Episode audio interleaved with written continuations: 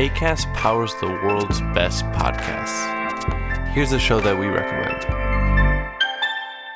Hey guys, welcome to Giggly Squad. a place where we make fun of everything, but most importantly, ourselves. I'm Paige DeSorbo. I'm Hannah Berner. Welcome to the squad. Giggly Squad started on Summer House when we were giggling during an inappropriate time. But of course, we can't be managed. So we decided to start this podcast to continue giggling. We will make fun of pop culture news, We're watching fashion trends, pep talks where we give advice, mental health moments. and games and guests. Listen to Giggly Squad on ACAST or wherever you get your podcasts.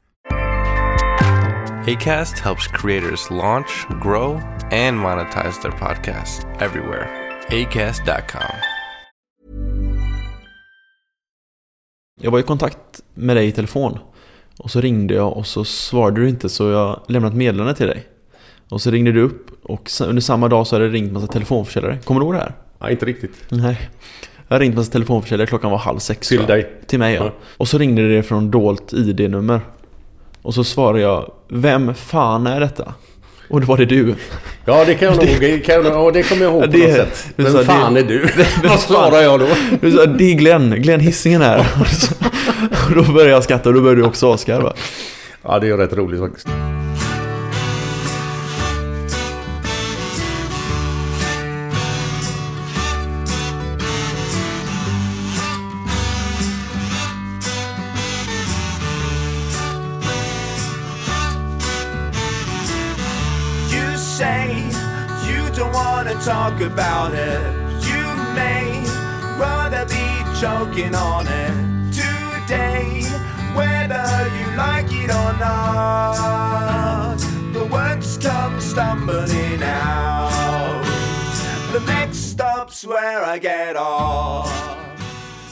Hej och välkomna till det 20 avsnittet av veckans samtal. Idag tillsammans med Glenn Hussein. Ja, Glenn är ju en legend inom svensk fotboll och har genom sin karriär bland annat titulerats med två Uefa-cupsguld, tre svenska mästartitlar, blivit engelsk mästare en gång och vunnit Guldbollen två gånger. Under hans karriär hann han bland annat med att spela i IFK Göteborg, PSV Eindhoven i Holland, Fiorentina i Italien och Liverpool i England innan han återvände tillbaka hem till Sverige. Mer om detta alldeles, alldeles strax. Podcasten är som vanligt sponsrad av klockvarumärket Carlex. Carlex skiljer sig lite gentemot andra klockor i och med att man kan se urverkets rörelse genom urtavlan. Carlex vill nu berätta att om du som veckans samtal-lyssnare beställer en klocka så får du 10% rabatt om du anger rabattkoden veckans samtal i ett ord alltså, när du köper en klocka. Så gå in och beställ en klocka vet jag. Hela deras kollektion hittar du på www.carlex.se och Carlex stavas alltså med K. Tack Kalex! Ni får inte glömma av att lyssna på sommaravsnitten tillsammans med Marcus Leifby och Kristoffer Linell som sänds från och med den 10 juli och varje vecka hela juli och augusti ut. Där kommer det även att presenteras en liten tävling, men mer information om det lite längre fram. Nu tycker jag vi rullar avsnittet tillsammans med Glenn Hussein inspelat på en pub mitt på Avenyn i Göteborg.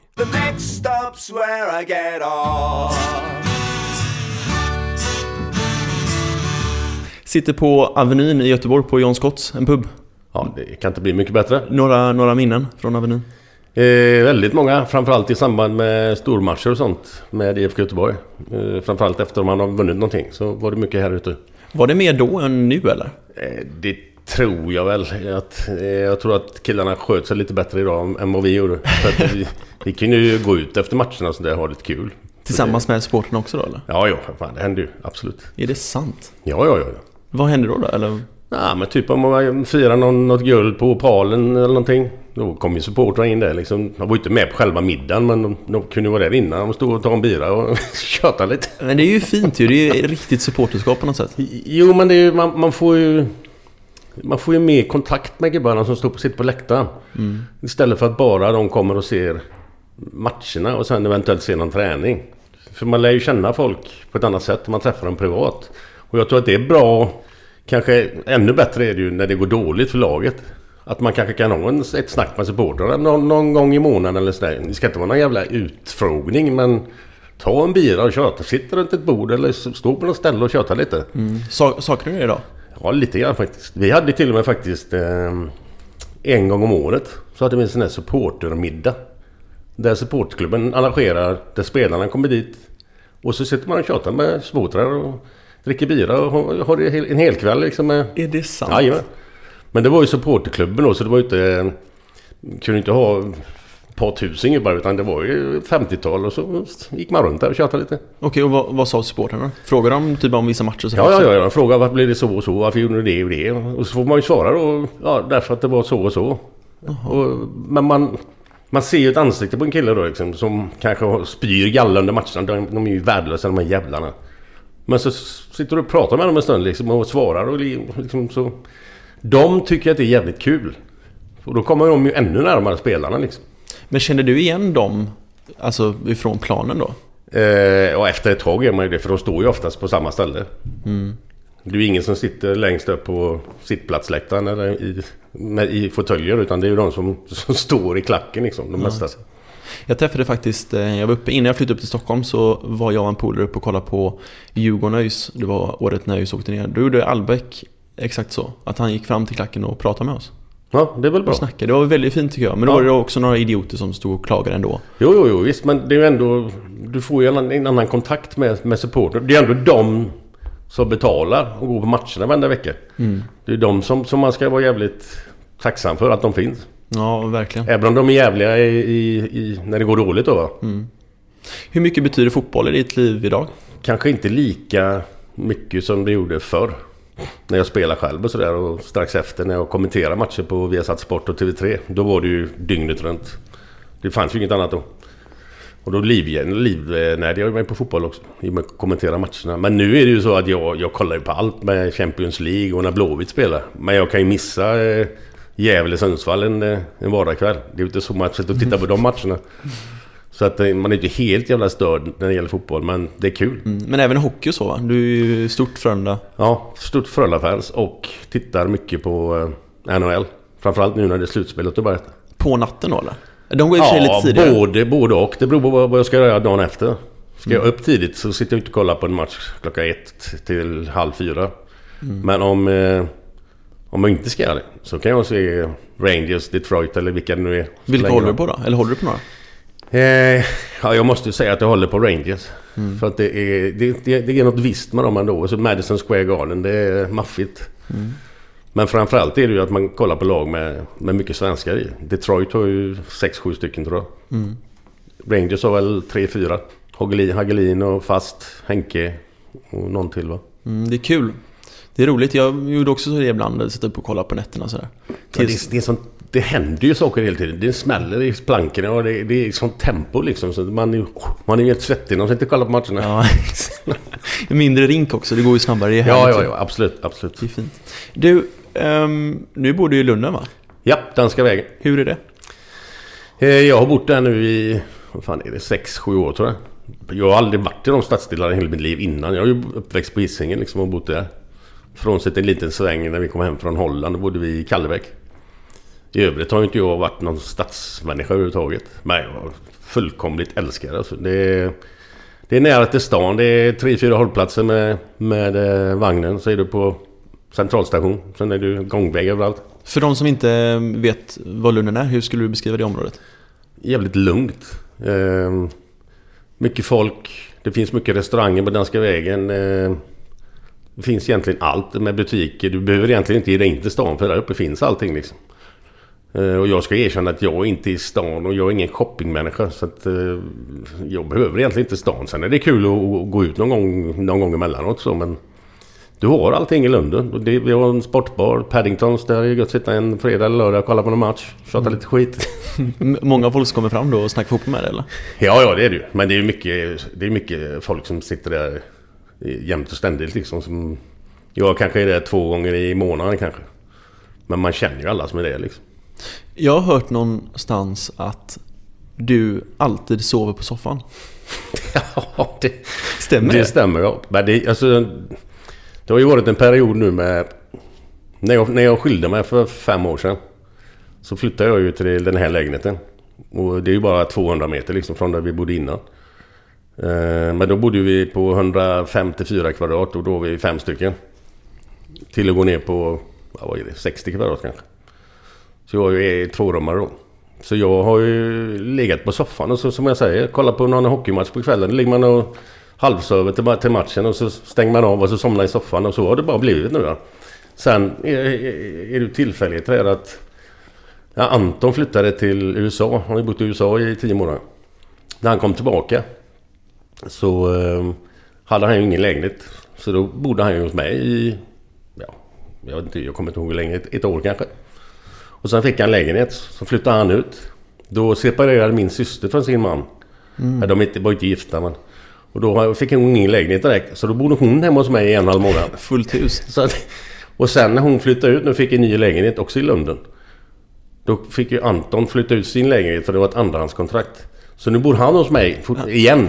Okej. Så nu bor han här tills han får en ny lägenhet. Så det är typ ett sånt här härbärge. Välkomna till Hotell Inn Hysén. Så Och då, då, då ligger de i sängen och så ligger jag i soffan liksom. okej, så om det är någon som har en lägenhet till Anton så hör av er. Ja för fan, det är absolut. Det är jättebra. Han söker med lykta och överallt. I Göteborg eller? Ja, absolut. Han vill också bo här. Ja, och gärna i de områdena som, som, eh, som vi har snackat om här i London och nere vid odlingsplatsen där. Men det är väl mycket gröna områden där också? I London ja. Ja, ja. Det är ju nära till Skatus. Det finns ju parker och grejer där uppe så det är hur bra som helst. Det ligger ju uppe på en kulle så man kan stå där och kolla ner på Ja. nya och gamla Ullevi. Men går du fem minuter från där jag bor så går du upp på högsta punkten liksom. Då ser du ju rätt över hela stan alltså. Du ser ju bort till Majorna Älvsborgsbron och allting.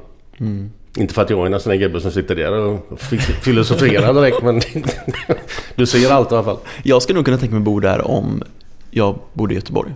Ja, ja, det, alltså jag kan inte säga något negativt med det där för det, det är lugnt och stilla. Det, det är liksom ingen jävla gangsterkvarter. Det händer inte någonting direkt sånt där. Du hör knappt ambulanser eller, eller polisbilar eller alltså, någonting. Och så är det jävligt nära stan ändå. Hur ofta är du inne i stan då? Jag kan inte säga att jag är där varje vecka, det inte. Men någon gång i månaden, två, tre gånger kanske. Eller något sånt där. Två gånger i månaden. För att, bara, om man nu ska möta någon som är då här eller om man ska göra något annat. Jag är ju aldrig inne och handlar och shoppar och grejer. Det gör jag en dag om året. Det är på dagen innan julafton. Så? Då slänger jag ut allt. Nu kan jag hoppa in i hundra affärer och så ner och sätta sig och ta en bira på, ja, på någon god pub efteråt. Ja. Stressa igenom shoppandet och så ner och ta en bira. Ja, gött det låter. Ja, ja, ja. Men du är från Hisingen i alla fall. Jajamän. Hur var det att växa upp eh, på Hisingen? Det var faktiskt eh, riktigt bra. Eh, lugnt och stilla liksom. Vi växte upp på ett ställe som heter Kyrkbyn. Det ligger Sälfjordsplan, Ekteatan. Nedanför Biskopsgården precis. Och då, då var det ju hur lugnt som helst där uppe i Biskopsgården. Det hände ju ingenting liksom. Det var ju kolugnt. Och alla man kände ju väldigt mycket folk som bodde där uppe. Som var med i i Varta i fotboll och handboll. Så att jag, jag har ju varit idrottsidiot hela mitt liv. Spelat handboll och fotboll och... Hade du några andra intressen? Nej, det gick ju. Det var ju varje kväll egentligen. Fotbollsträning och handbollsträning.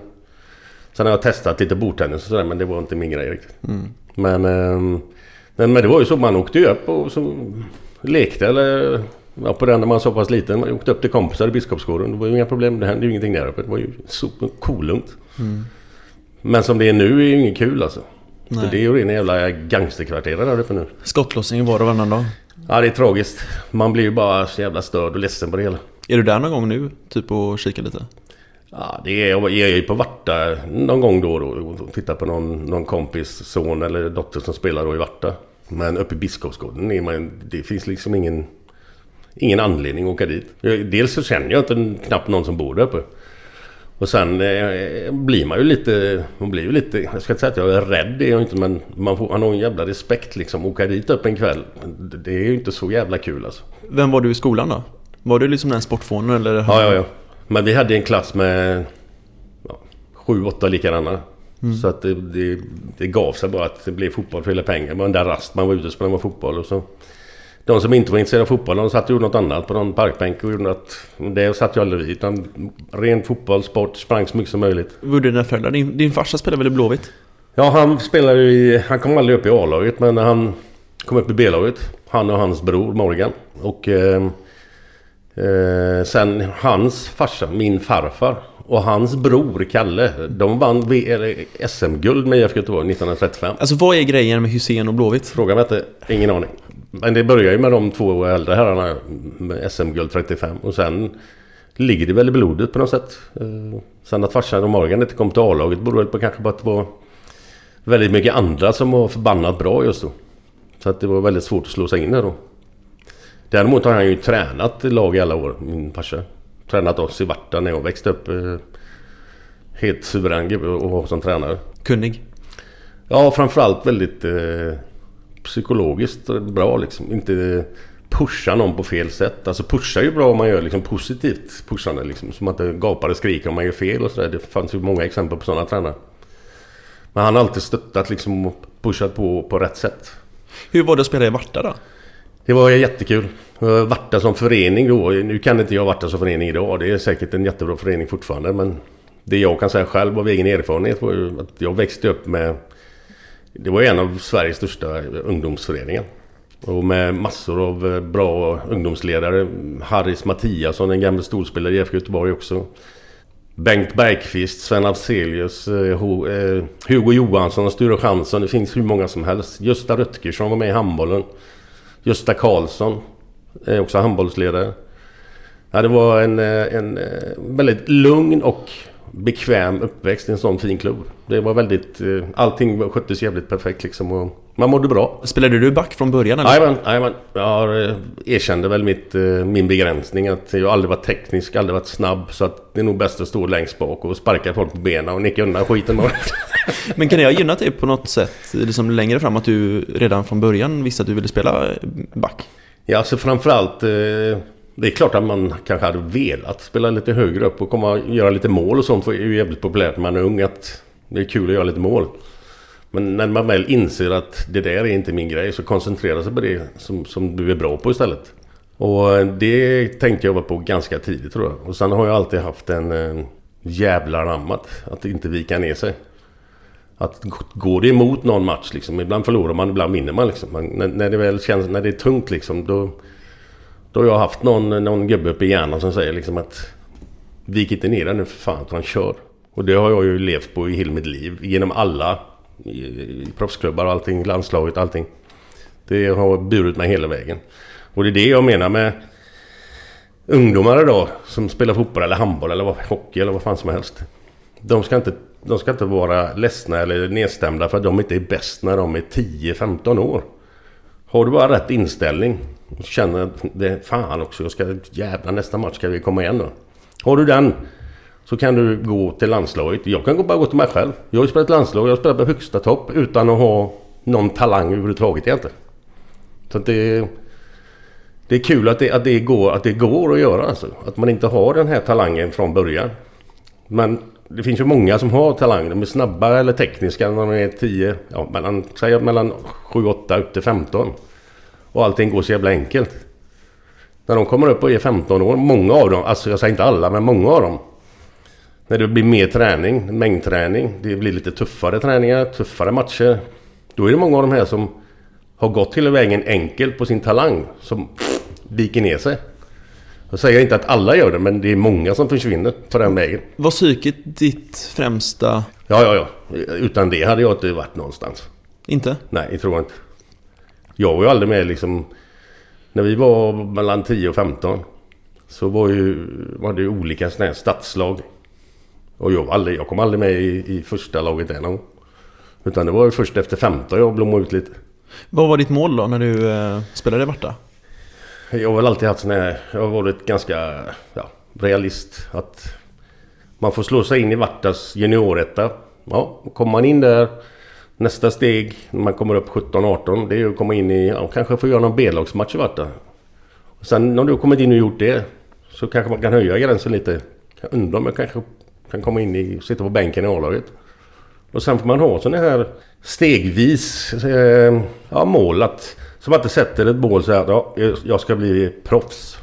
Visst fan kan man drömma om det? Absolut, det gör ju varenda människa som är fotbollsintresserad. Drömmer när man är 10 år att för fan spela i Chelsea eller spela i United eller Liverpool eller...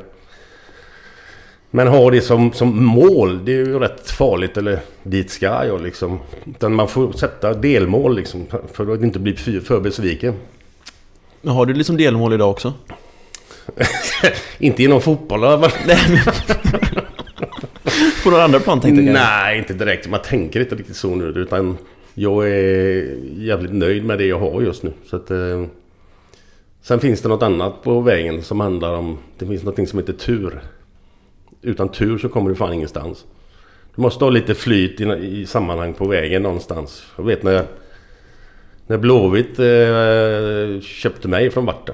Då var det Anders Bergman hade vi en kille som hette. Som var ja, Mr Blåvitt liksom. Han som var ute och fisk, fixade in spelare från hela jävla landet då.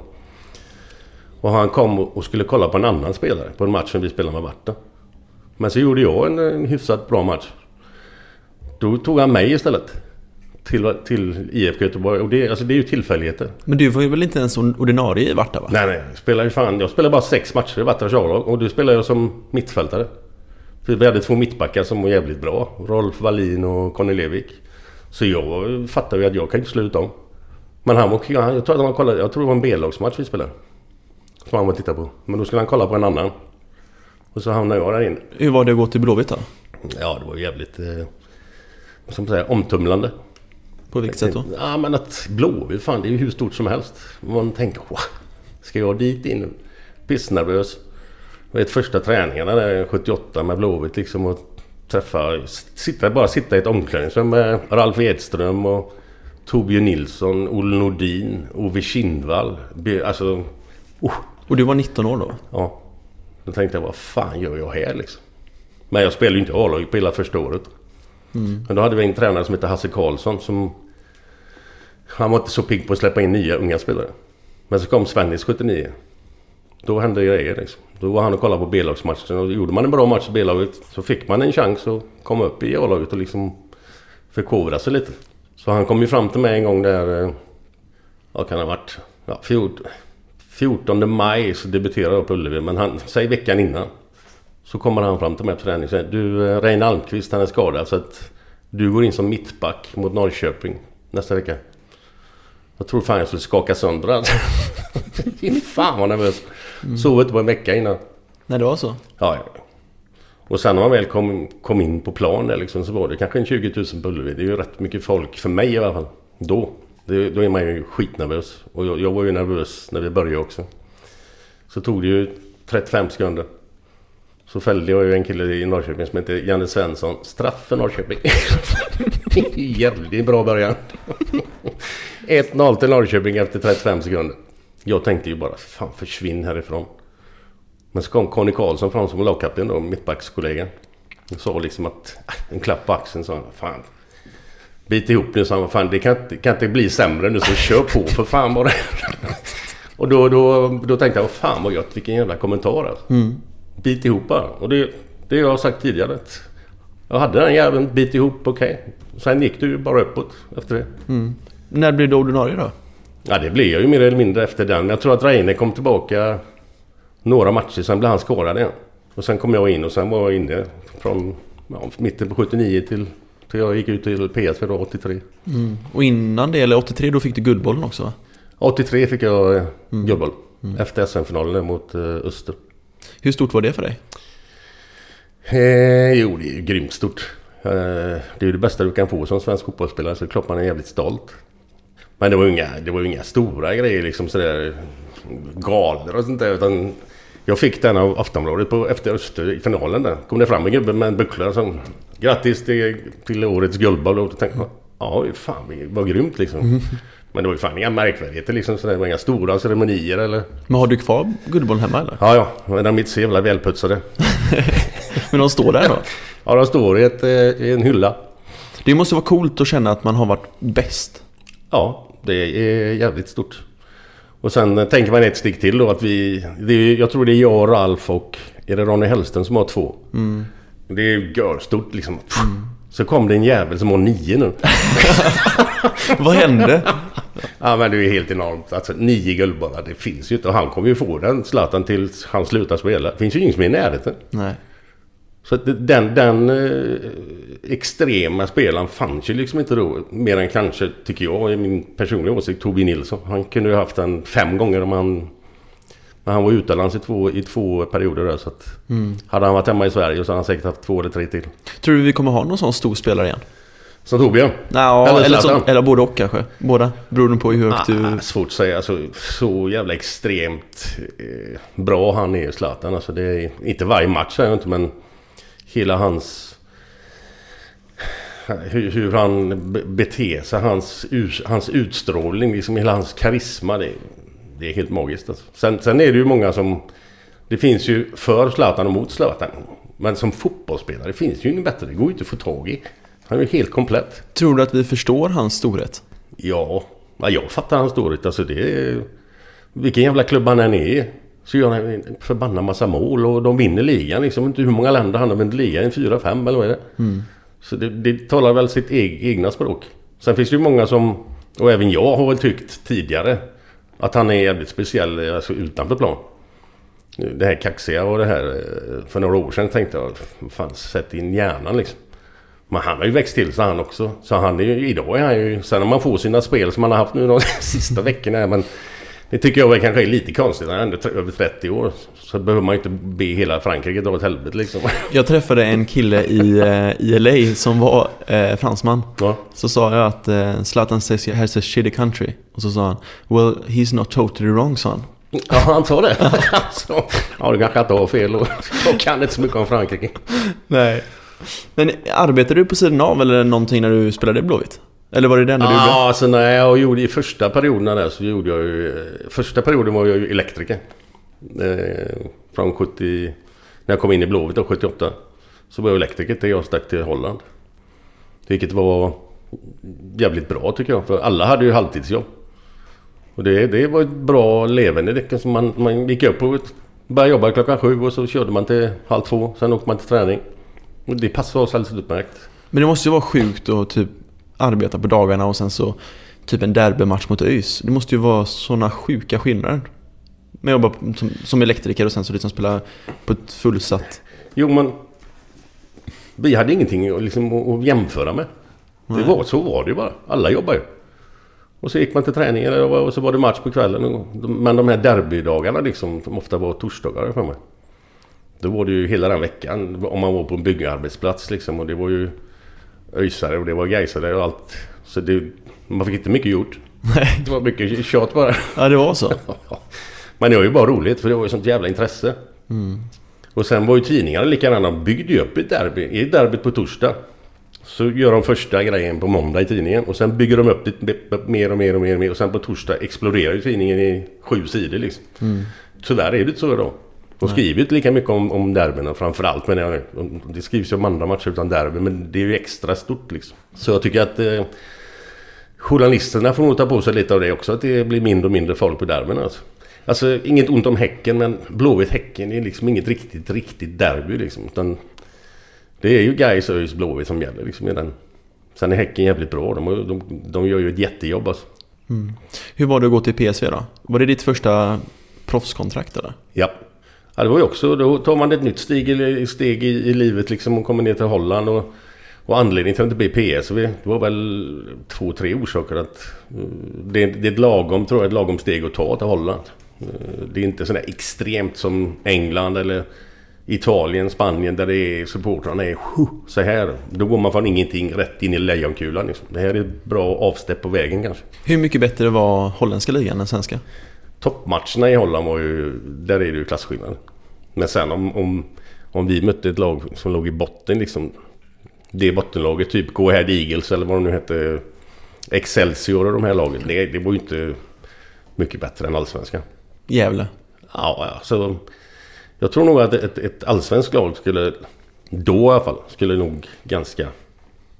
Ett topplag i allsvenskan då skulle klara sig i holländska ligan tror jag. Inte, inte på övre hälften men de skulle klara sig kvar. Men det var ju ett...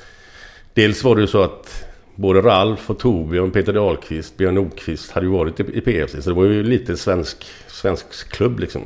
Och alla hade ju sagt så jävla mycket positivt om, om, eh, om PSV. Så jag tyckte väl att det, ja, men det låter bra. Så jag, det var inga större problem att skriva på ett kontrakt dit. Får jag fråga vad kontraktet innebar? Ja, det var två och ett halvt år. Och sen kan jag inte svara på exakt vad, det blev i, pengar. Eh, Men du kunde livnära dig i alla fall? Ja, jag hade ju mer än det. Men det var ju, det var inte som i de andra två i Liverpool eller Fiorentina. Men vad kan varit? Om man inte ljuger. eh, En miljon kanske om året. Jag vet inte. Nej, inte mycket mer i alla fall. Men det är betydligt mer än man känner här. Så att, eh, men sen var det ju svårt med språk och sånt där när man kom dit. Det blir ju lite... förväxlingar, konstigheter liksom. Vet, morsan och farsan var nere. Så uh, han heter ju Kurt. Och Kutt på göteborgska. Hallå Kutt, hur är det Kutt? och uh, C-U-T på holländska betyder fitta. Oj. Så vi går på gågatan mitt i Eindhoven, jag, och morsan och farsan. Och så går han typ 10 meter framför oss. Så går vi arm i arm, jag och morsan. Och han har ju pengarna på sig naturligtvis då. Så hittar hon någon blomma, eller blomma, eh, någon klänning eller om det var en hatt eller någonting i något fönster. Så ropar hon på honom då. Kutt! Kutt! Och folk tittar liksom fullsatt gågata. Ja. Aj, aj, aj. 50-årig kärring går upp och fittar mitt på stan. Fan är de utsläppta eller? det blir lite fel då. Ja. Hur gick det för dig då? Alltså kunde du snacka någonting? Eh, ja, ja, när jag, när jag flyttade därifrån så kunde jag ju hyfsat, inte, inte helt flytande men ganska bra. Eh, problemet var ju bara att vi hade en norrman och en, två danskar som spelade i, i, i eh, PC samtidigt. Eh, Jan Heinze och Halva Thoresen och Kenneth Brylle. Så vi umgicks ju mycket och då blev det ju bara svenska liksom. Det är bättre om man inte hade haft dem på ett sätt. Det var ju skitkul med dem alltså, fantastiska människor. Men hade inte de varit där så hade man ju varit piskad och lära sig ännu fortare liksom. Mm. Men du undvek ordet Kurt? Ja, framförallt Kutt. Ja, det är roligt ju. Ja, men det, alltså, det är nu när man tänker tillbaka så är det skitkul. Men då var det inte så jävla roligt. Nej. Blev du stoppad på gatan och sådär när du gick runt eller? Normalt menar du så eller? Nej, nej. Det var om vi gick några stycken och kanske på stan någon, någon lördag eller sådär. Då kan det bli lite stopp sådär. Men inte, inte, nej, inte själv. Hur gick det rent fotbollsmässigt för dig? Alltså grejen var ju den att jag kom ju ner och skulle spela mittback då. Och de köper mig som mittback. Och jag spelade mittback kanske max 10 matcher första säsongen. Och sen flyttade de upp mig på mitten. Och då ville han då, tränaren Jan Reker, att jag skulle liksom komma i den här andra vågen. De här två som var på topp, Halvar och uh, Juri Koloff hette han. De var bra målskyttar, gjorde mycket mål. Men de var ju ganska små. Så det var inte mycket nickmål och så. Och då ville han, Reker då, att när vi kom runt på kanterna så skulle jag komma i en andra våg liksom i typ straffpunkten där och så kunde jag dunka dit några där kanske. Och jag är ju en jävligt stor målskytt. Men i alla fall, det gick ju faktiskt ganska hyfsat. Jag tror jag gjorde 14 mål på två säsonger. Det är, inte, Oj. så- det är inte så jävla illa ändå. Nej, det är ju väldigt bra som mittback, det får man ändå säga. Ja, ja, men då spelade jag på mitten. Du spelar mitten Ja. då? Och, ändå, och sen efter ett tag, efter ja, jag, andra året, en bit in, eller ja, kanske, ja, andra året kan man säga, eller andra säsongen. Så hamnade jag till slut som forward. För han tyckte att fan, du är bra på huvudet. Där uppe ska du vara. Och jag då bakvänd liksom med ryggen mot deras mål. Och vad, vad, vad ska jag göra här för någonting? Och Jag var ju helt borta. Men så gjorde jag ändå två eller tre baljor där på några matcher. Så då fick jag vara kvar där uppe. Men det, jag visste ju att det här håller ju inte hela tiden. Det kommer ju gå åt helvete förr eller senare. Och det gjorde det ju. Då hamnade jag på bänken som dålig forward. Då tänkte jag liksom, vad fan. Vad gör jag här liksom? Det här är ju inte rätt. Det gör ju inte mig rättvis. Så jag satt väl på bänken ett tag där för att jag var dålig forward då. Och sen så tog jag upp det med dem att jag kan lika gärna flytta hem eller någon annanstans. För att det, här är ju meningslöst. Och så gick de ju med på det så jag flyttade hem eh, ja, kanske fyra månader innan kontraktet gick ut. Hur kändes det för dig att liksom flytta tillbaka? Alltså, litet misslyckande är det ju naturligtvis. Men återigen, då kommer den här jäveln upp i huvudet igen. Då fan, du har ju testat. Det är bara att gå tillbaka. Vill de ha dig tillbaka så gå dit och så bygg upp det. Och det var ju precis så, så jag måste göra. Så jag började från grunden igen och kom tillbaka. Men jag fick ju rätt in i, i lejonkulan mycket. För att eh, det var ju kvartsfinal i, i eh, SM då. Och då hade de ju slutspel Just det. på den tiden. Så jag kommer inte ihåg om vi mötte... Ja, jag kommer inte ihåg vilka vi mötte i kvartsfinal och semi. AIK Malmö tror jag. Något sånt där. Så vi gick ju till final och fick möta ÖIS 85 i finalen. Och då, jag var ju inte speciellt bra. Eller inte alls bra alls. Utan... Eh, vi förlorade ju första matchen där på Ullevi med 4-2. Och sen vann vi den andra. Det var ju samma vecka, liksom två matcher.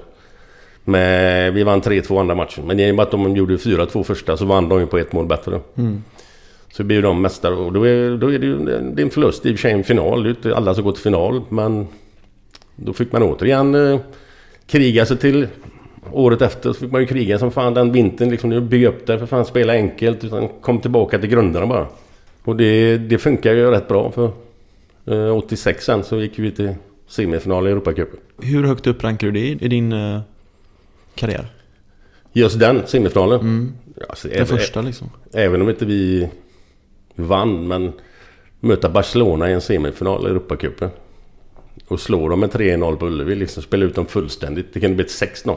Den matchen är väl historisk? Ja, det, det, det måste jag säga. Och det är jävligt kul att ha kunnat vara, fick äran att vara med i en sån match.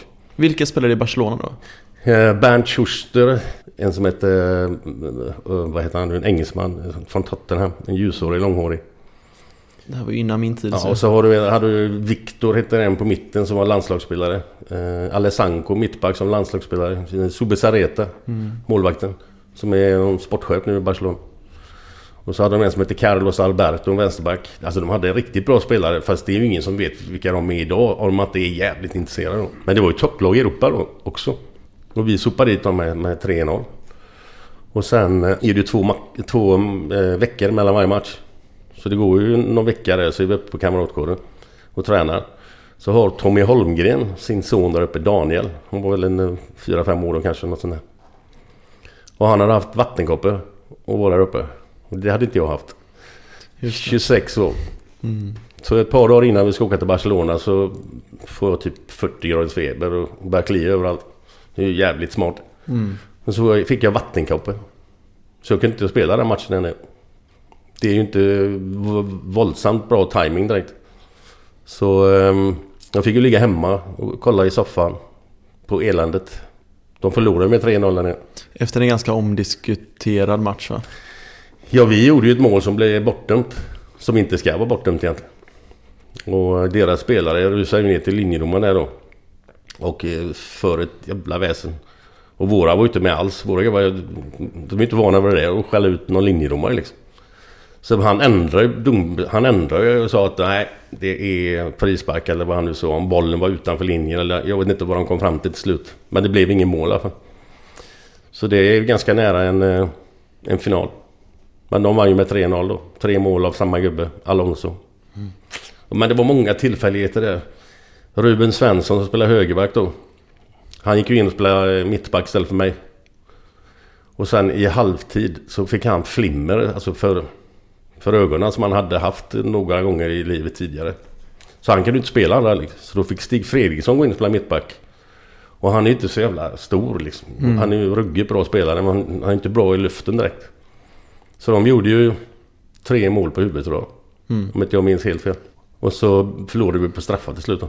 Så det var rätt eh, blodigt att ligga och kolla på det alltså. Hur, hur hårt tar man en sån förlust?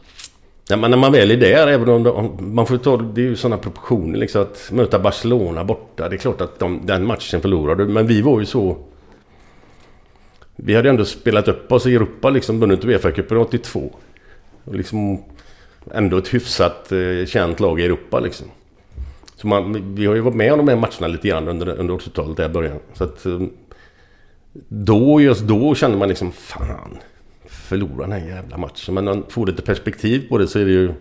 Bara spela en sån match är ju enormt stor. Ja, liksom. Sen om du torskar den matchen med 3-0 där nere, det, det gör man ju liksom. Men på det sättet som vi gjorde det på straffar då. Och det var ju två eh, som missade där nere då. Det var ju Roland Nilsson och eh, Per Edmund Mort, norrman. Så att, eh, nej det var tråkigt. Sen en annan kul grej som hände där i samband med straffarna var ju att Tor Holmgren hade ju fått gå ut i förlängningen tror jag. Sträckning i vad eller i eh, ljumsken. Så han satt ju i omklädningsrummet. Och blir omplåstrad. Och då kommer Torbjörn Nilsson ner i omklädningsrummet. Och Toran undrar vad fan gör du här? Nej jag ska inte ta någon straff. Ja men snälla, tänk om alla, tänk om alla måste slå en straff då? Tänk om det går så långt att alla måste ta en straff? Då kan inte du sitta här för fan. Nej, då har du rätt. så han fick sticka upp igen. Nu gick det inte så långt så att alla fick slå en straff men... Nej men ro, roligt. Ja, ja, ja, ja. Men han, han var, han hade väl inte det psyket riktigt Torbjörn i det, i det läget då. Men Nej. det här är han ju så jävla less på att höra så att... Ja, jag kan Men, men det är ändå, det är ändå kul grej när man har det på, ja, på distans här. Då, då kan man skämta om det liksom. Såklart. Men hade ni Svenny som tränare då också? Eller hade han gått Nej, då? då har han gått. Eh, vi hade Gunde Bengtsson. Mm. Och så tror jag att det var Kjell Pettersson som var andra tränare. Men eh, hela den historien eh, med Barcelona-matchen. Eh, Det, det är en rätt kul grej jag varit med om även om vi torskade. Och vara så nära en Europacup-final liksom. Och jag är ganska övertygad om att hade vi gått till final då var det Stoja Bukarest som var i final. I Sevilla. Det är, det är lätt att säga nu men jag tror fan men vi hade vunnit det alltså. Hur ofta tänker du på det? Nej, jag ligger ju inte och grubblar på det på nätterna direkt.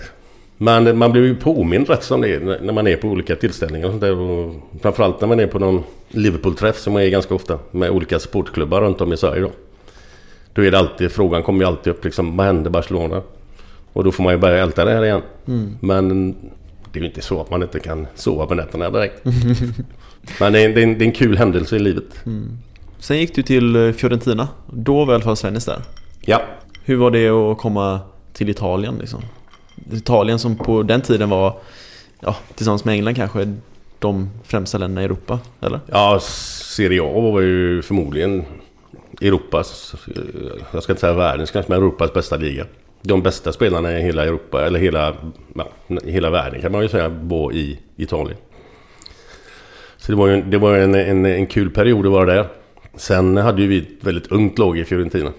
Och um, Svenny som tränare, så att det, det är ju ganska idealiskt. Men de spelade ju, hade ju alltid spelat man-man innan. Så kommer han ner och det var väl lite därför han tog med mig dit för att styra upp försvaret och ha såna fyra, fyra där bak som liksom... Ja, som styr, du följer inte med din gubbe hela vägen utan släpp över, bara ropa så kommer han där. Så följ inte med dem. Men du vet första, första två, tre månaderna när jag var där. Vår vänsterback kunde vara på bortanför högerbacken bara han följde med en gubbe. Så det var total kaos i början. Men sen fick, du, fick han ordning på det lite. Så vi blev ju, jag tror vi blev sexa första året. Vilket var otroligt bra med så pass ungt lag. Sen blev vi väl tia tror jag, eller något andra år.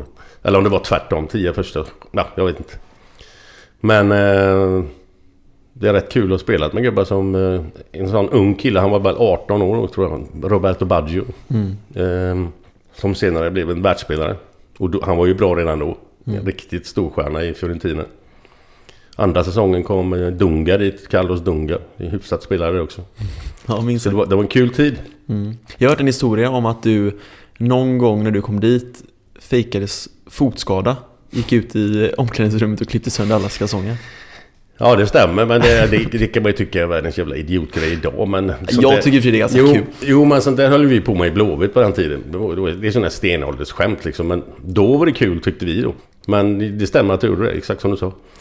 Och sen kommer gubbarna in då och helt jävla vansinniga. Jag tänkte Tony, det är ett skämt. Era jävla fjantar. Kan ni bara... Måste ni vara så jävla allvarliga jämt? Det var ju bara det att i Göteborg då. Så var det ju eh, 10 pack såna här vita tubsockar från B&V som kostade 25 spänn. Där nere var det ju Gucci, Armani, Hugo Boss. 500 spänn på ett par strumpor liksom. Så jag fattar ju att de blev lite förbannade. Men jag tyckte ändå det var rätt, rätt kul så. Men sen hade vi en lagkapten som hette Renzo Contratto. Sån där perfektionist. Han stod och fönade håret innan varje match. Oj! Den, alltså den dumme jäveln. Första nickduellen så står ju håret åt alla jävla håll. Jag fattar inte hur man tänker liksom. Nej.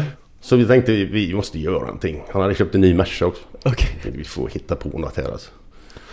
Så, så vi, eh, jag och en kille till då, en av de få som vågar göra någonting, något skämt någon gång. För de är jävligt allvarliga allihop. Vågar ju knappt fisa i omklädningsrummet. Så vi gick och köpte två, eh, två eh, konservburkar med rött, rutten fisk.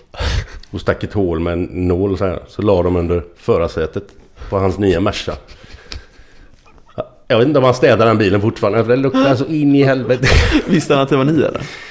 Ah, Ja, han, han kommer ju inte... Ja, han tittar ju lite snett för att sånt där hade ju aldrig hänt förut. Nej, sen Så kom att- Glenn Hysén och Nej, men då tänkte han det kan ju bara vara en gubbe liksom som har gjort det här. Men jag fick ju inget... Jag hade ju hoppats på att få någon skit tillbaka. Ja, exakt. Det är det man... Alltså, man gör skämt och sånt där. Så vill man ju liksom att... Kom, kom igen, gör någonting till, mot mig nu så får skratta lite. Ja. Det hände ju fan ingenting. Men hur viktigt tycker du att det är liksom att man har en liten eh, sån härlig jargong i ett lag? Man skämtar med varandra och man liksom... Alltså i grund och botten måste du vara... Om du ska vinna saker och ting så måste du vara bra fotbollsspelare. Det är inget snack om det. Absolut. Men för att kunna höja sig ytterligare ett kanske litet snäpp till. Så, så, så vill man ju liksom... Fan, nu är det en timme kvar till träning. Fy fan vad kul uppe i omklädningsrummet liksom och tjata där och hålla på och skämta och grejer. Och sen vet man ju att sen ska man ut och köra samma pass som alltid. Då är det plocka ut hjärnan, häng där på galgen och så ut och kör. Och sen vet du att fan efter träning kommer du in igen, in med hjärnan och så skämtar du till igen liksom. Det är det som, som, som var Blåvitts framgång. I grund och botten som man säger så det är bra fotbollsspelare, naturligtvis. Men det där höjde oss ytterligare ett snäpp. Hur viktigt tror du att det är i storklubbarna idag? Ja, jag vet ju inte hur, hur, det, hur det funkar i ett omklädningsrum i Chelsea. har ingen aning. Men jag kan tänka mig att det, det, det är så mycket pengar med bilden av dem så att eh, det blir lite för allvarligt tror jag. Tror jag alltså. Jag, jag, jag ska inte uttala mig om det för jag, jag vet inte vad som händer i ett omklädningsrum. Men det, jag har ju varit uppe och kollat på Blåvitt eh, under ett antal år på träningarna. Men Tobbe var med och så. Man, man, man kan ju tycka ibland liksom när man ser de går upp på en träning att det är huvudena neråt. Liksom, det, är precis som fan ska ni inte en jävla avrättning ska ni göra? Det, fan, ni, ska ju, ni ska ju ha roligt gubbar. Men jag tror säkert att det, att det skämtas i omklädningsrum och sådär. Och kanske inte riktigt i den, på den nivån som var då. Jag var ju i Florens i somras. Ja. Jag tyckte det var otroligt fint. Hur tyckte du det var när du bodde där? Nej, ja, ja, det var en kanonstad alltså. Jättefint. Sen är inte jag någon kulturell jättenisse direkt som springer och kollar på kyrkor och byggnader och sånt. Men, men, men eh, Det känns liksom som varje gathörn är liksom lite speciellt på något sätt. Det är liksom Ja, fint ja absolut. Det, det är en, en grym stad. Fantastiskt med Arno, floden där och den här Ponte Vecchio, den gamla bron som går över där. Massa guldaffärer och grejer. Så att det är en fantastiskt fin stad i Toscana. Hela, hela liksom landskapet är grymt. Med, med, så att det, jag kan inte säga något ont ord om det där. Men hade jag varit lite mer kulturellt intresserad och liksom gillat eh, gamla kyrkor och grejer och sånt där. Så, så hade man ju gått ut och kollat på mer. För jag vet ju inte vad fan grejerna heter där nere. Men du trivdes eller? Ja, ja, absolut. Och så hade ju anledningen till att vi trivdes var ju att Kurre Hamrin och hans familj bor, bor ju där nere. Och vi umgicks med dem dagligen, skulle jag vilja säga. Och han, de lärde oss, Kurre och Marianne och barnen och ja, italienskan kom ju ganska snabbt tack vare dem.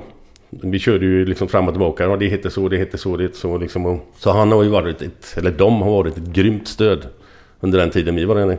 Kan du italienska nu? Ja, alltså inte flytande på något sätt. Men jag kan ju ta mig fram. Un poquito.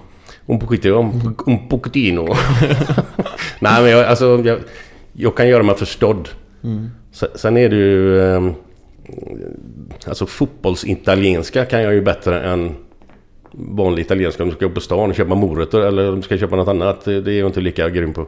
Hur kommunicerar man då, då på fotbollsplanen? Är det liksom ord snarare än meningar eller? Ah, det, det är både och. Det är mycket gester liksom. Händer, gestikulera. Det, är, och det är samma om du är på stan. Om du ska säga, beställa något på en restaurang eller hur det är gott det är. Eller, mm, det är mycket grejer med fingrarna liksom. Så att, eh, och på fotbollsplanen kanske har sett när de står så här. Vad i helvete är det frågan om? Kicka alltså. Så är ju även Zlatan ibland. Ja, ja, ja. Det är italienska det där. Ja. Och sen så är det någonting som är, nu, nu är det dålig podd här, men någonting som är upp och ner. Alltså cazzo fast upp och ner. Ja, det, det vet fan. Jag tror att det är liksom typ, nu blir det jättefult där, men typ jag har det i röven. Det har Zlatan gjort någon gång. Ja, det är mer än vad jag vet. Det, det har inte jag lärt mig. När, eh, när blev Liverpool intresserade då? Ja, det var väl i samband med, kan jag tänka mig, i samband med den här Englandsmatchen på Wembley 88. Sex getingar. Ja, det var väl... De kanske hade haft koll innan, det vet jag inte. Men det hjälpte ju till i alla fall. Att göra en hyfsad match där. Hyfsad match. Jo, alltså, men alltså... Jag, jag säger det varje gång när någon frågar. Visst, jag var jättenöjd. Det gick jättebra den här matchen. Men det är inte min bästa match jag har gjort, enligt mig själv. Det är det så? Nej, det är den Barcelona-matchen på Ullevi. Det tyckte jag var mycket bättre. Eller mycket bättre, men... Det är bara för att det händer två glidtacklingar som är, som, som är extrema där, som, som inte blir straff då. Det är därför de, eh, folk tycker att den är så fantastisk. För att... Eh, det kan lika gärna varit så att domaren hade stått lite fel placerad. Så han har blåst två straffar istället. Nu var det inte straff någon gång. Så han stod ju rätt och gjorde helt rätt. Men han kunde ju stått fel. Och så blåser han straff två gånger. Då är man ju för fan idiotförklarad istället. Men känner man att man är i zonen när man spelar Ja, ja, bra? absolut.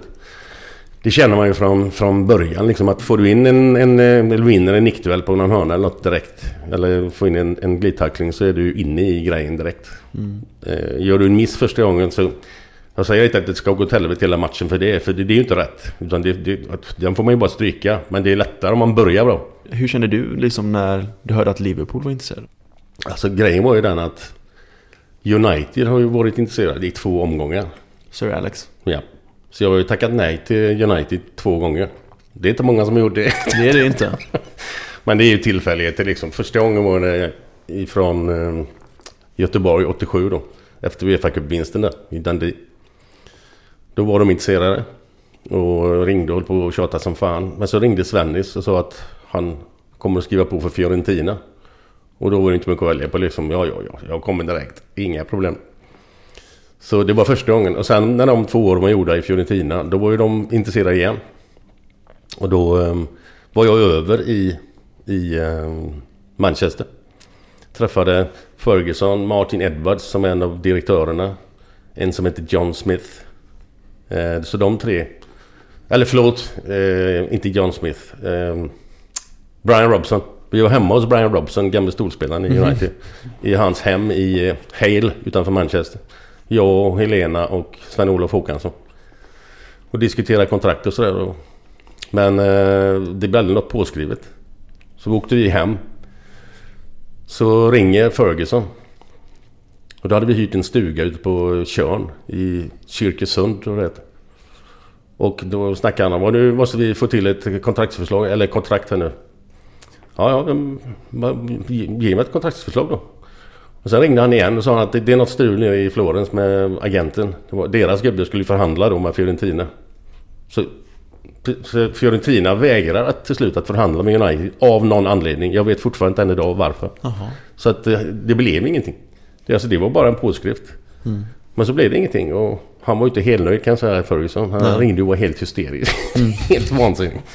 Men i alla fall... Eh, Är du, är, är du glad för det idag? Att idag är jag glad för det. Ja, ja, ja. Men, men alltså United i det läget just då, 87. Då hade ju Ferguson precis tagit över, 86. Då var ju inte de i den, i den eh, klassen som de är idag. Och framförallt inte vad de har varit nu de senaste tio åren liksom. Utan de var ju fyra, femma där i, i, i engelska ligan som det heter då. Det var ju inget topplag. Utan de, de började ju bygga ett lag då. Så att Liverpool var ju ett topplag. De var ju bra mycket bättre än United på den tiden. Men det är klart att hade, de, hade den agenten skött sig så hade jag skrivit på för United. Och vad som hade hänt då, det, det vet man ju inte. Men sen kom ju Liverpool in i bilden när, efter några veckor när det hade skitit sig då med, med United. Och då kommer eh, Leach. En som heter eh, Peter Robinson som var den stora bossen där i, i, eh, i Liverpool. Och så en som heter John Smith, en direktör. De var över i Göteborg. Och vi sitter på Sven-Olof Håkanssons kontor på Stampgatan. Och de sitter på ena sidan av bordet och vi sitter på andra. Och snackar fram och tillbaka. Och så har ju vi klart för oss hur mycket vi vill ha liksom, i kontrakt. Men vi väntar ju vad de kommer med då. Och då lämnar de över ett papper. Så här, ja, men kan ni kolla på detta? Ja, ja visst. Kan vi gå... Tittar vi snabbt så här. Så sa vi liksom... Titta på Sven-Olof. Kan vi, kan vi gå ut i fem minuter och bara snacka lite själva? Ja, ja, fan gå ut. Så vi gick ut. När vi kom utanför dörren så bara... Upp med armarna i luften. Yes! Fy fan vad grymt! Då var det ungefär dubbelt så mycket som vi hade räknat Är med. det liksom. sant? Ja, det var så. Ja. Men vi satt ju där ute i tio minuter ändå. Spelade alla där ute bara. Satt och snackade när du skulle med pengar? sen kom vi tillbaka liksom och... Okej då, vi tar det. Ja, vad, vad känner man då om jag får fråga? Ja, vad kan det ha varit? Tre, tre och en halv miljon. Om året netto. Det var, vi tyckte det var grymma pengar. Det är ju ingenting idag. Man ska inte förringa pengar men alltså tre och en halv miljon är mycket pengar idag men inte i fotbollssammanhang. Så det var eh, guld. Guld. Vi, vi var så nöjda så det var helt sjukt. Hur var det att komma till Liverpool då? Det var eh, mycket, mycket, mycket roligt kan man säga. Direkt. Jag vet första, första träningen jag kom in till, eh, till Anfield och skulle gå in i omklädningsrummet så kom Steve McMahon ut. Inte McMahon men Steve Nej. McMahon. Kom ut och hälsade. Hello, my name is Steve. Okay, kom, kom med in här sa han. Så kom jag in i ett fullsatt omklädningsrum då. Och där satt jag och gubbarna. Och så gick han fram till Gary Gillespie, en skotte som var mittback. Så sa han eh, till mig då. Du, den här gubben som sitter där nu. Bara för du har kommit hit nu så får inte han spela. Det är bara så du vet det. Jag tänkte, fan det här, det här känns bra. Det är skämt direkt liksom. Ja, exakt. Det här kan bara gå bra, det går inte annars. Det är mer dig kanske? Vad sa du? Det är mer dig Ja, kanske? ja, nej, jag kände direkt, fy fan. Och sen blev ju vi bästisar. Både Gary Gillespie och Steve McMahon och Barry Wenders. Alla var ju vänner men vi bodde ju uppe på samma ställe, sju, åtta gubbar. Då blir det ju att man umgicks jävligt mer med dem än med de som bodde på andra sidan Liverpool. Så det var ju Steve McMahon, Gary Gillespie, Peter Beardsley, Barry Randerson, eh, Alan Hansen och själv eh, eh, Daglish bodde ju också där uppe. Var det här din topp tycker du? Ja, Alltså, absolut. Alltså ihop med Blåvitt. Alltså, det var kul i Fiorentina, det var kul i, i, eh, i eh, PSV. Men det följer väl hand i hand framgång och hur kul man har liksom. Det- Blåvitt var ju mycket framgång. Liverpool vann med ligan första vi gjorde, första året. Och liksom åka omkring i en double-decker i Liverpool. Med miljoner människor på gatorna liksom. De har ju bara 500-600 tusen men det kommer ju folk från överallt liksom. Åka omkring på den dubbeldäckaren där. Med en champagne där och en buckla i andra näven alltså. Det, det slår det mesta alltså. Fy fan. Ruggigt. Hur var det liksom utanför fotbollsplanen i Liverpool då? Ja, vi, som sagt, vi bodde ju på ett ställe, de här gubbarna som räknade upp där. Det var ju en halvtimme utanför Liverpool. Eh, som heter Southport, en förort. Som låg precis mittemellan Liverpool och Blackpool. Efter kusten. Kanonställe, skitfint. Mycket... eh, Vad ska jag säga? En del i alla fall. Rika människor som hade liksom fått pension och bor där uppe lugnt och stilla liksom. Så vi, just där i Southport var inte intresset sådär så de var på på gatorna så här. För hade du bott inne i Liverpool så hade det varit hel, varenda, hela jävla dagen. Pup, pup, pup, pup. Så det var ju tur att vi bodde där så man kom ifrån det lite. Så vi hade alla problem med liksom hur den gick. Nu gick det ju jävligt bra oftast men att man fick kommentarer på gatan och sådär. Det var ju väldigt sällan. Så eh, vi, hade, vi bodde hur bra som helst. Och sen lärde vi känna folk uppe i Liverpool som inte var fo- inom fotboll utan lärde sig, att man kände att man kommer in i livet även utanför fotboll liksom. Så man får andra vänner, inte bara fotboll hela tiden. Hur viktigt är det? Det, alltså, i PSV hade vi inte riktigt det. I Italien hade vi inte det heller egentligen. För Curramino, det var ju mycket fotboll där också liksom. Så det, det kommer man inte ifrån det heller på något sätt. Men just Liverpool, att man kommer ifrån det någon gång lite grann liksom. Det, det, det är rätt skönt att bara inte snacka fotboll någon gång. Så eh, nej, det var, var en grym period. Och det kände man ju. Det, Liverpool är lite som Blåvitt liksom. Både som, alltså som Göteborg och Liverpool. Det är nedlagda varv. Det är ungefär lika mycket folk som bor där. Det är jävligt nära till skämt om allt och alla. Alla är jävligt trevliga. Liksom inga problem med någonting. Gå fram och fråga någon på gatan om något så får du hjälp direkt. Så att det... Man kom in i det direkt. Min känsla är ju att det var slirigare att spela i Premier League. Eller, nu hette det inte Premier League på den tiden, men Hur menar du slirigare? ja, att det var slirigare utanför, att man kunde gå ut och dricka bärs med support. Ja, ja, ja, ja, ja, ja, herregud. Det var ju en helt annan sak. PS var vi ju ute någon gång då och då också på stan med, med gubbarna. Men det var jävligt sällan. Sen, var ju, sen umgicks vi väldigt mycket med, med norrmannen och danskarna där. Så vi träffades ju ganska ofta. Och de kunde kröka. Ja, men, återigen bira, alltså det, det var ju ingen sprit du drack utan det var ju öl. Men i England liksom... Det var ju ingen sprit heller egentligen. Någon gång var det väl det, men det var ju alltså... När folk frågar mig hur, lång, hur långt var det mellan Liverpool till Southport? Ja, fem bilar kanske eller något sånt där. För att det tog en halvtimme, då hinner du dra i det i den som inte körde då. Så eh, nej, det var mycket bira där. Alltså. Jag, jag fattar inte hur vissa gubbar som var värre än andra liksom, att hur fan klarar de att spela och liksom att träna? Nu var ju träningen inte som den är idag kanske. Men det var ändå... Alltså, vi var ju säkert på puben tre, fyra gånger i veckan. Den här lokalpuben i Southport då. Men det var ju inte så att man satt där på kvällarna utan det var ju eftermiddagspass man hade där liksom efter träningen. Du tränar mellan 10 och 12. Så är det där uppe vid ett, halv två och så sitter du ett fyra. Och drar i sig en fem, sex bilar liksom. Och då är det ju sex, sju man sitter där och tjatar och ljuger och har skitkul. Spelar biljard. Sätter på jukeboxen lite god musik. Ja. Men var, var det någon gång som man liksom, som någon spelade bakfull exempelvis? Inte spela för att dagen innan match var det aldrig någon som tog någonting. Nej, men innan, innan träningen då? Innan träning. ja. Alltså, var, vi börjar med träningen med att gå ett varv runt Melwood på träningsanläggningen. då. Och det är ju ganska... Den är ju ganska stort. Det är ju fyra, fem planer liksom. Så det, det tar ju några, några minuter att gå runt där. Och då ska gubbarna kört av sig lite vad, vad som har hänt dagen innan och sådär. Och det stank ju liksom spriten av lederna där varenda jävla dag. Utan dagen innan match då.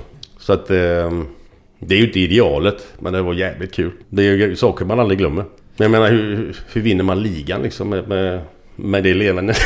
Skulle det kunna gå idag tror du? nej, nej. Aldrig. Skulle aldrig funka. Det går, det går så mycket fortare och allting idag så att det, det skulle aldrig hålla. Och sen skulle ingen godkänna det heller. Och sen är det ju så att idag med alla utländska spelare, fransmän, spanjorer, italienare, liksom, de sköter sig på ett helt annat sätt. Då var det ju bara britter. Det var ju bara engelsmän, walesare, skottar, irländare i lagen liksom. Och de var ju lika. Det var ju samma skrot och korn på allihop. Fan, en bira då då, det ska det inte. Hur är det att vara tillbaka på Anfield nu då? Nej, jag är lika... Jag var där nio gånger förra året. Det är lika kul varje gång. Det är... Sen har det gått så lång tid så att om du går på stan så är det ju inga problem. Liksom. Det, är det är ju det är klart någon som känner igen dig liksom. Men när du kommer mot matcharenan, matchdagen, då blir det lite mer tjat så. Men det är ju bara kul för alla är ju positiva. Det är bara roligt att höra. Hur tas det om hand då? När du är på Anfield liksom? Nej men jag skulle ju kunna, jag skulle, jag skulle kunna sitta med slips och kavaj på den här huvudläktaren där borta. Då hade jag, där hade jag fått sitta om jag ville. Men vad fan, sitta i slips och kavaj och kolla på en fotbollsmatch, det är ju inte min grej alltså. Då sitter jag hellre på andra sidan med elva dårar med halsdukar och, så, och sjunger. Det är mycket roligare. Så att, eh, nej det är, det är så jävla roligt varje gång. Och sen är jag ju med i olika grupper då, över varje gång. Så nu senast var vi ju på eh, United-matchen, nu torskade den visserligen men... Men då var vi 150 pers. Så har vi en, eh, en session på Anfield, så hyr de hela stället på andra våningen. Där. Så står jag upp och tjatar en timme där. Och så får jag oftast dit några gamla spelare. Så nu senast kom eh, Ronnie Whelan dit och eh, David Fairclough, en gammal supersub. Jag har ingen aning om du känner till honom. Jo. Alan Kennedy kom upp, gammal vänsterback. Det är ju grymt att höra deras historier också. Så att, eh, nej det är jävligt kul.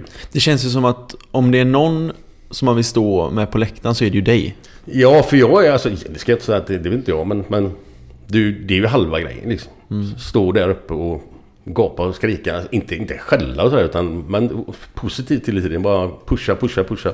Nu har man ju inte haft eh, så mycket att pusha. Man har ju inte vunnit ligan så många gånger på ett tag nu, men... Nära förra året. Ja, fy fan vad nära. Vi var där och kollade på matchen. Och så typiskt att han ska halka också då. Mm. Det är så tråkigt. Men det är ju ditt... Nej, var det ditt lag? Nej, det var inte. Chelsea. Ja, det var det ja. ja. Ja, nej, det är det är som det är. Men hur, hur mycket betyder Liverpool i ditt liv nu? Ja, väldigt mycket. Alltså för att jag, är- som jag sa, jag var över nio gånger förra året. Och sen eh, är jag ju på olika ställen i Sverige.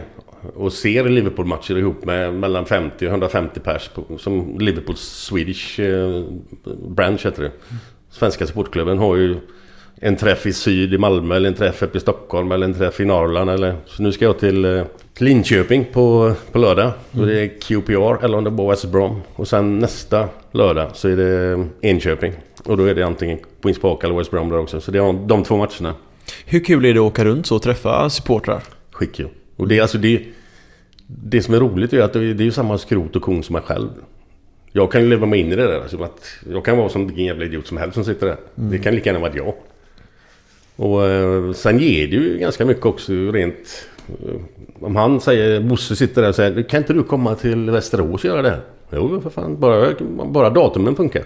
Så, så åker jag ju dit och så gör det där. Så det blir liksom ringa på vattnet som... Fan jag lever ju på sånt.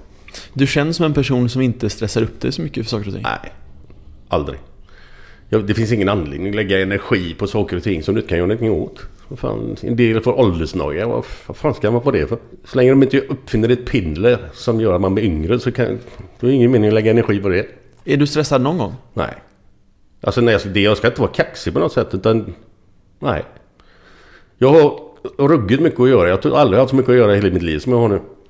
Men du kan bara göra en sak i sänder liksom. Jag kan inte vara på två ställen samtidigt. Så jag stressar inte upp mig för det där utan... Ja, 11 är jag där och sen fyra kan jag ta nästa och det är inga problem. Det är ju ingen stress emellan det liksom. Har du alltid varit sån? Nej, nej det ska jag inte säga. För att när jag gick i skolan, grundskolan. Så stressade jag som en jävla dåre överallt. Jag hann knappt slänga i mig maten för man skulle spela fotboll. Eller också var det något annat upp och göra någon... eh, Ja, ha kul i kemisalen med liksom bomber och grejer. Och, och, så, och så ner och spela fotboll igen. Så där gick det fan man på högvarv alltså. Men sen upp vid... Ja, mellan 15 och 20 så kom man ner i varv lite. Det känns ju även som att du har ganska mycket självdistans. Ja, ja, ja. ja. Varför ska man ta det? Och, eh, det värsta jag vet skulle jag vilja säga är folk som... Som inte liksom kan, kan säga hur det är liksom rätt, rätt upp och ner. Varför ska du sitta och ljuga om saker och ting? Eller varför ska du... Om jag har varit nere som jag har varit, nere på Arbetsförmedlingen exempel. Jag kan bara ta ett typexempel. Jag var nere när jag fick slut på, eh, på Viasat med kommenterade matcher. Så tänkte jag, vad fan ska jag göra nu? Då var jag lite sådär, vad fan, hur ska jag lösa det här? Men jag tänkte, okej, okej, då får jag gå ner till Arbetsförmedlingen som många andra gör. Så jag gick ner dit. Och liksom började skrev in mig och sådär och de undrade, vad fan gör du här? Men eh, jag var kanske det, jag, jag tror jag fick utbetalt två eller tre gånger. Sen kom jag in på det här matchmagasinet då. Och sen var det ju slut med, med det. Men de tog hand om mig som... Jag, de, jag fick hur bra hjälp som helst. Men tycker du det är jobbigt när liksom tidningarna börjar skriva om det då? Nej. Det var ju jag själv. Jag kunde bara... Det var jag själv som sa det. Det hade de grävt fram ändå antagligen. Men jag sa ju till dem, så här ligger det till. Och ska jag, varför ska jag inte kunna gå dit och utnyttja det för? Det är ju många andra som gör det. Så att... Eh, det bara var en nat- naturlig grej för mig. Och allt sånt där... Eh, jag, jag, jag säger ibland saker som man inte ska säga. Det kan jag ju säga direkt. Att det, det vräker ur mig en del grodor ibland som man inte kanske skulle sagt i vissa sammanhang. Men jag kan inte hjälpa det. Jag, jag bryr mig inte om jag är med kungligheter eller om det är utliggare. Det, jag behandlar alla på samma sätt. Tror du att det är därför som du är så intressant för tidningarna? Det skrivs ju om dig hela tiden. Nu bara i morse så såg jag att det stod en artikel på Aftonbladet om dig. Vad var det igår? Eller nu? Uh, nej, det stod, det var den här plustjänsten om uh, ditt liv, om uh, kärleksliv och... ja, vi kan nästan ta fram, nej det orkar vi inte men... Ja, men, men grejen är ju den att alltså, under alla år då det har skrivits i tidningar så är det aldrig... Jag vet inte, det kanske en gång som någon har skrivit något som inte... Som jag reagerar över, fan, jävla idiot typ. Men det är en gång på alla år, för de skriver ju aldrig något skit eller något elakt. Så att jag, det finns ju ingen anledning att reagera liksom. Och, och oftast är det jag själv som har sagt det. Så att eh, det är ju ingen som liksom hittar på någonting taget rätt ur någon gång liksom. Hur ofta ringer tidningarna dig då? Ja, varje dag. Ja, det är så? Ja. Det är inte så kaxigt på något sätt. Men jag, jag svarar ju inte varje dag. Liksom. Det går inte. Vad Mm. frågar de då då? Ja, det är olika om det har hänt någonting där. Men den här sista tiden har varit extremt. Alltså med trisslotter och grejer. Och separation. Eller separation, vi bodde ju allihop. Och fan var det mer? Det var någon grej till. eh, Ja, Mästarnas Mästare. Så... Men kan du bli trött på det? Eh, nej, jag blir inte trött på det. När det ringer ett hela tiden då kan man ju bli lite trött. Men då kan man bara stänga av. Liksom sänk ner ljudet bara. Så du hör du inte det. Sen får du kolla när det är 15 sms så kan du svara dem du känner. så det, det, det är upp till dig själv. Det finns ingen anledning att stressa upp sig liksom. Men du tycker ändå det är helt okej när de skriver om saker och ting som är sant liksom? Ja, för oftast som sagt så är det jag som har sagt det och svarat på frågor liksom. Det är ingenting som de tar ur luften bara. Händer det att du säger saker och ting som du är medveten om ska landa på ett speciellt sätt? Nej, inte, inte, jag är inte medveten just då. Att, för det, var, det är bara någonting som jag vräker ur mig. Liksom. Som, det var en grej med efter trissvinsten. Att ah, fan, nu ska jag ut och festa. Nu ska jag bränna den. Inte alla pengarna. Men nu ska vi ut och ha skitkul här. Va? Det blir sprit för alltihop. Sa jag ju i någon tidning. Och det kanske inte, det kanske inte var så jävla smart. Men nio av tio har ju bara tyckt att det var skitkul. För att de skulle gjort Nice. likadant. Precis likadant. Så att det är ju inget, det är ju ingenting man ljuger om. Liksom, utan det, man är ju bara rak och ärlig. Men så är det ju då någon som skriver "Hur kan du säga så med alla problem, alkohol och grejer, bla bla bla bla bla. Och jag kan förstå det också. För de som inte har hängt med där, du, ja, du skrapade ju fram tre tv-rutor i, Mm. på Triss. Mm. Jag har hört att du nästan höll på att slänga den lotten. Jag slängde den. Du, du sl- gjorde faktiskt det? Jag slängde den på bussen till eh, Kungälv och så åkte jag upp och hälsade på Therese som bor i Kareby, ligger utanför Kungälv. Så jag köpte en, en GT, en banan och Ramlösa. Och så gick jag fram till kassan och skulle betala. Så bara reklam för trisslotter. Och så tänkte jag fan. Jag har aldrig köpt en trisslott till mig själv i hela mitt liv. Aldrig. Jag har köpt det till andra, julklapp, presenter och sånt där men inget till mig själv. Så jag köpte, nej ge mig två trisslotter. Så gick jag på bussen. Tog upp bananen, GT'n och Ramlösan. Slängde påsen i papperskorgen. Så åkte jag ja, 25 minuter upp till Kungälv. Läst tidningen, käkat upp bananer och druckit upp Ramlösan. Så skulle slänga den i pappers, så slängde jag det i papperskorgen. Så gick jag ut och tänkte fan jag hade ju två trisslotter Så upp, tog ett steg upp igen och började gräva den här jävla påsen eller i papperskorgen. Och så fick jag upp de här lotterna. Och sen satt jag med på och väntade på Therese. Hon var lite försenad så skruvade jag upp tre trisslotter. Eller tre tv-apparater. Så enkelt var det. Det är otroligt ju. Ja, det var helt sjukt. Och så vann du 50 000. Ja. Och jag säger fortfarande, och sa det då också att Fan 50 000 ingenting man ska förringa på något sätt. Nej, 50 000 absolut är mycket pengar alltså. Mm. Men när du väl sitter där och du vet vad som finns. Och vilken procentsats det är att du ska få 50 eller mellan 50 och 5 500 000 och de här andra tre. Så sitter man inte och är skitglad när du vinner 50 000. Det ska jag erkänna. alltså. Det är klart. För alla de som sitter och säger det, "Ja, jag hade ingenting när jag kom hit och bla bla bla bla. Då, in i inne. Hade jag fått 100 000 så hade jag varit skitnöjd. Och jag är nöjd med 50 så, men så ingen tror att jag, pengar är... Det är mycket pengar, 50 000. Men när man sitter där, hade jag fått 100 så hade jag varit 100% skitnöjd. Men det, du vet ju när omständigheterna. Jag vet ju att det fanns 11, Såklart. 50, 11 50 000 lotter. Såklart. X antal andra. 11 på 80 lotter, 50 000. Det är ju ganska lite. Så att jag tänkte, ja, kan jag få en 100 så ja, fan vad gött. Vad tyckte Unibet om detta? Att, att du för Svenska Spel... Eh, jag hade ju di- diskussioner med dem om olika scenarier. med kläder och grejer. Och, eh, eh, jag, jag tänkte jag skulle ta på mig gröna kläder. Som jag har fått av Unibet. Eller vita kläder var det. det. Det var en vit t-shirt. Där det stod i svart stod det grönt. Med svarta bokstäver. Stod. okej. Men det stod grönt. Så det, det, det var ju ingen grönt någonstans. Men jag fick ha på mig den för, för eh, TV4. Är det sant? Får, får man inte på sig vad som helst när man sitter där? Jo, står där? alltså det, det är ju... På ett sätt kan det vara fel, men jag orkar inte dividera och tjata om det där liksom när man ska in i studion där. Och Nej. jag, jag, jag kanske inte får gå in och göra det då. Jag, alltså, jag vet inte hur, hur långt man kan dra det, men eh, det är en rätt kul grej att jobba på ett spelbolag konkurrerande till Svenska Spel. Och, och, så jag snackade ju med dem så fort jag drog upp den här lotten med Unibet och så. Och de bara gapskrattade. De sa, vad fan ska du göra åt det? Klart ska på skrapa, herregud, det kan inte vi göra något om. Mm. Det är ju men de vill ju, jo men de vill ju på något sätt Såklart. in med grönt. Såklart. Men jag har ju sett, jag följer dig på Twitter exempelvis. Du använder ju sociala medier en del för att pusha för Unibet exempelvis då. Jag såg att de hade ju spel på hur mycket du skulle vinna och sådär. Mm. Hur stor del är det i ditt samarbete med Unibet? Alltså allting som har med, med oddssättningar att göra. Det har jag ingenting att göra med. Vad som kommer ut på Twitter och sådär. Utan jag kör ju helt min privata grej bara. Det som står om, om, eh, om oddsättningar och andra frågor om själva spelet. Det, det, kan ju inte jag svara på. Så jag lägger mig inte i det. Nej men jag menar att du kanske liksom retweetar eller någonting som har med Unibet att göra. Gör inte du det? Jo, jo. Ja, ja absolut. Kräver de att du ska göra det? Nej, nej, nej, nej. Men, men ju mer jag gör det, ju bättre är det för dem själva. Och, och de behandlar mig på ett guldkantat sätt. Så att jag vill ju bara vara görsnäll tillbaka. Har du ett år kvar med dem eller två? Jag har över 2016. Sen, sen är det förnyat. Eller ska om man nu förnyar det igen, det vet jag inte. Men- det är, det är ett företag som är... Eh, de, de, allting de gör så är det med en viss ironi i det hela. Alltså, själv, reklamfilmer och sånt där. Det är kul grejer att göra med dem. Det är inte så jävla stelt och tråkigt. Utan det är alltid någon räv bakom örat någonstans. Så jag tycker det är jättekul att ha ha med dem att göra. Vad skulle du vilja göra mer utav? Du menar i livet i övrigt? Mm. Jag har ju haft tre, tre saker i livet som är ju så korkat. Så det, tre saker i livet som jag vill uppnå någon gång. Och två av dem har jag redan gjort. Eh, jag skulle vilja äga en rottweiler. Och det har jag haft i fem år. En Alice, en tjej. Som var helt suverän. Sicka djur alltså. Underbart. Du gillar djur? Ja, ja, ja. ja. Du kollar mycket på Animal Planet vet jag. Ja.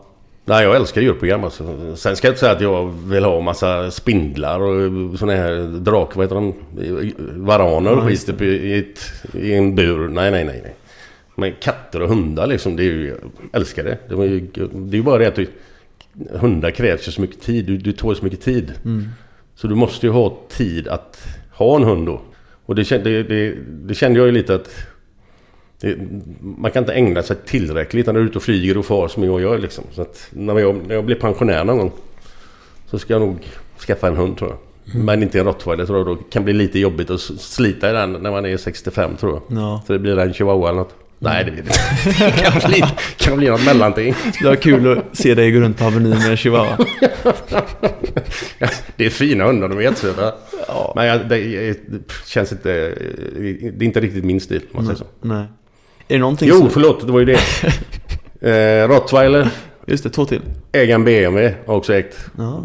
Suveräna bilar, jag älskar de bilarna. De är svindyra, men en gång i livet har jag haft det i alla fall. Och sen den tredje, åka till Australien. Då var det en månad typ. Aldrig varit där. Vart i Australien då? Ja, åka runt.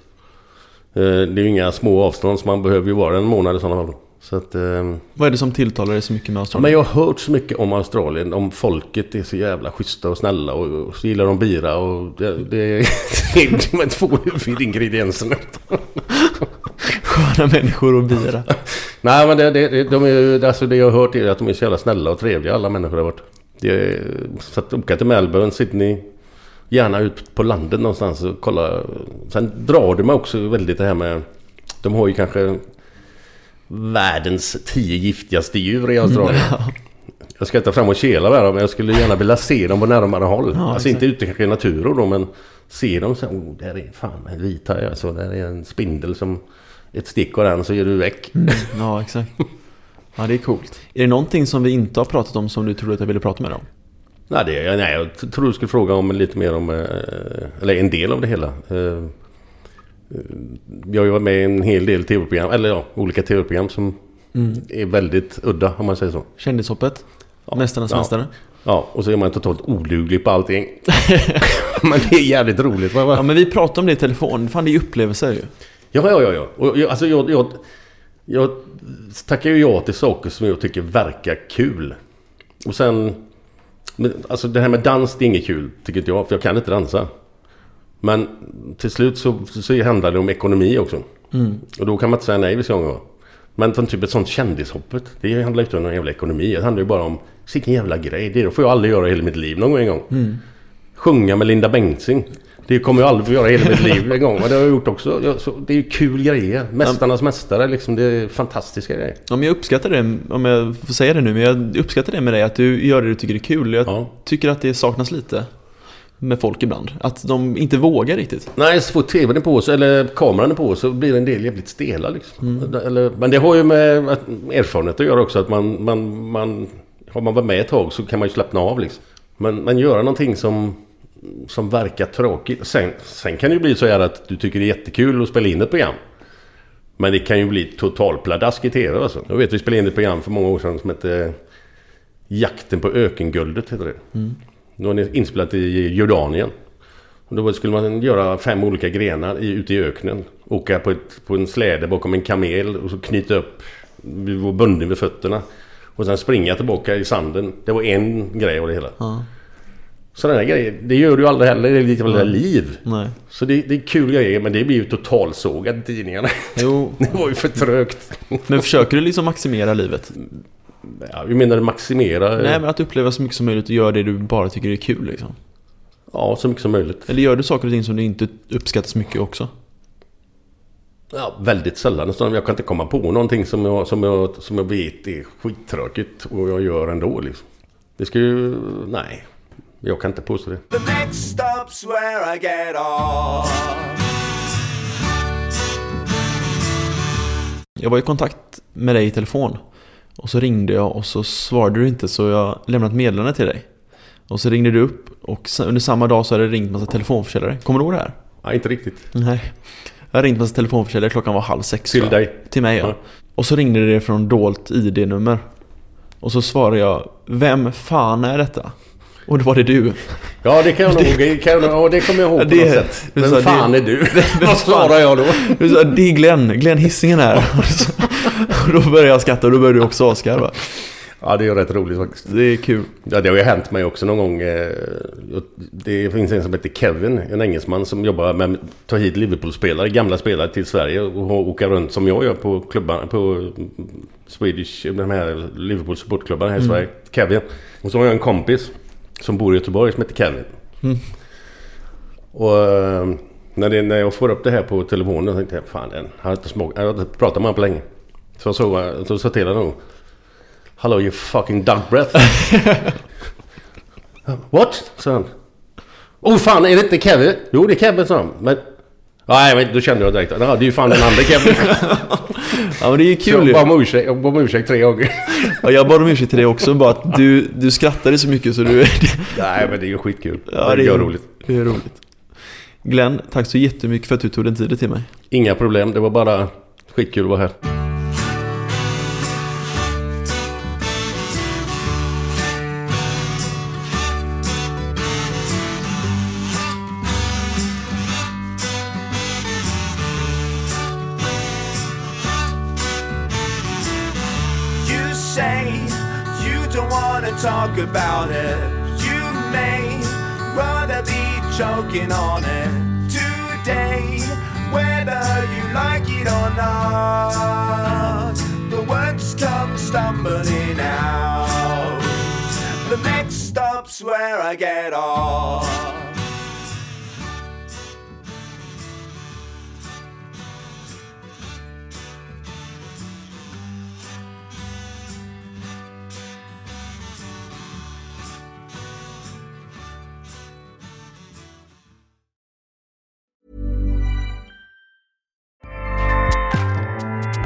ACAST powers the world's best podcasts. Here's a show that we recommend. Hey guys, welcome to Giggly Squad. A place where we make fun of everything, but most importantly, ourselves. I'm Paige DeSorbo. I'm Hannah Berner. Welcome to the squad. Giggly Squad started on Summer House when we were giggling during an inappropriate time. But of course, we can't be managed. So we decided to start this podcast to continue giggling. We will make fun of pop culture news, We're watching fashion trends, pep talks where we give advice, mental health moments. and games and guests. Listen to Giggly Squad on ACAST or wherever you get your podcasts. ACAST helps creators launch, grow, and monetize their podcasts everywhere. ACAST.com.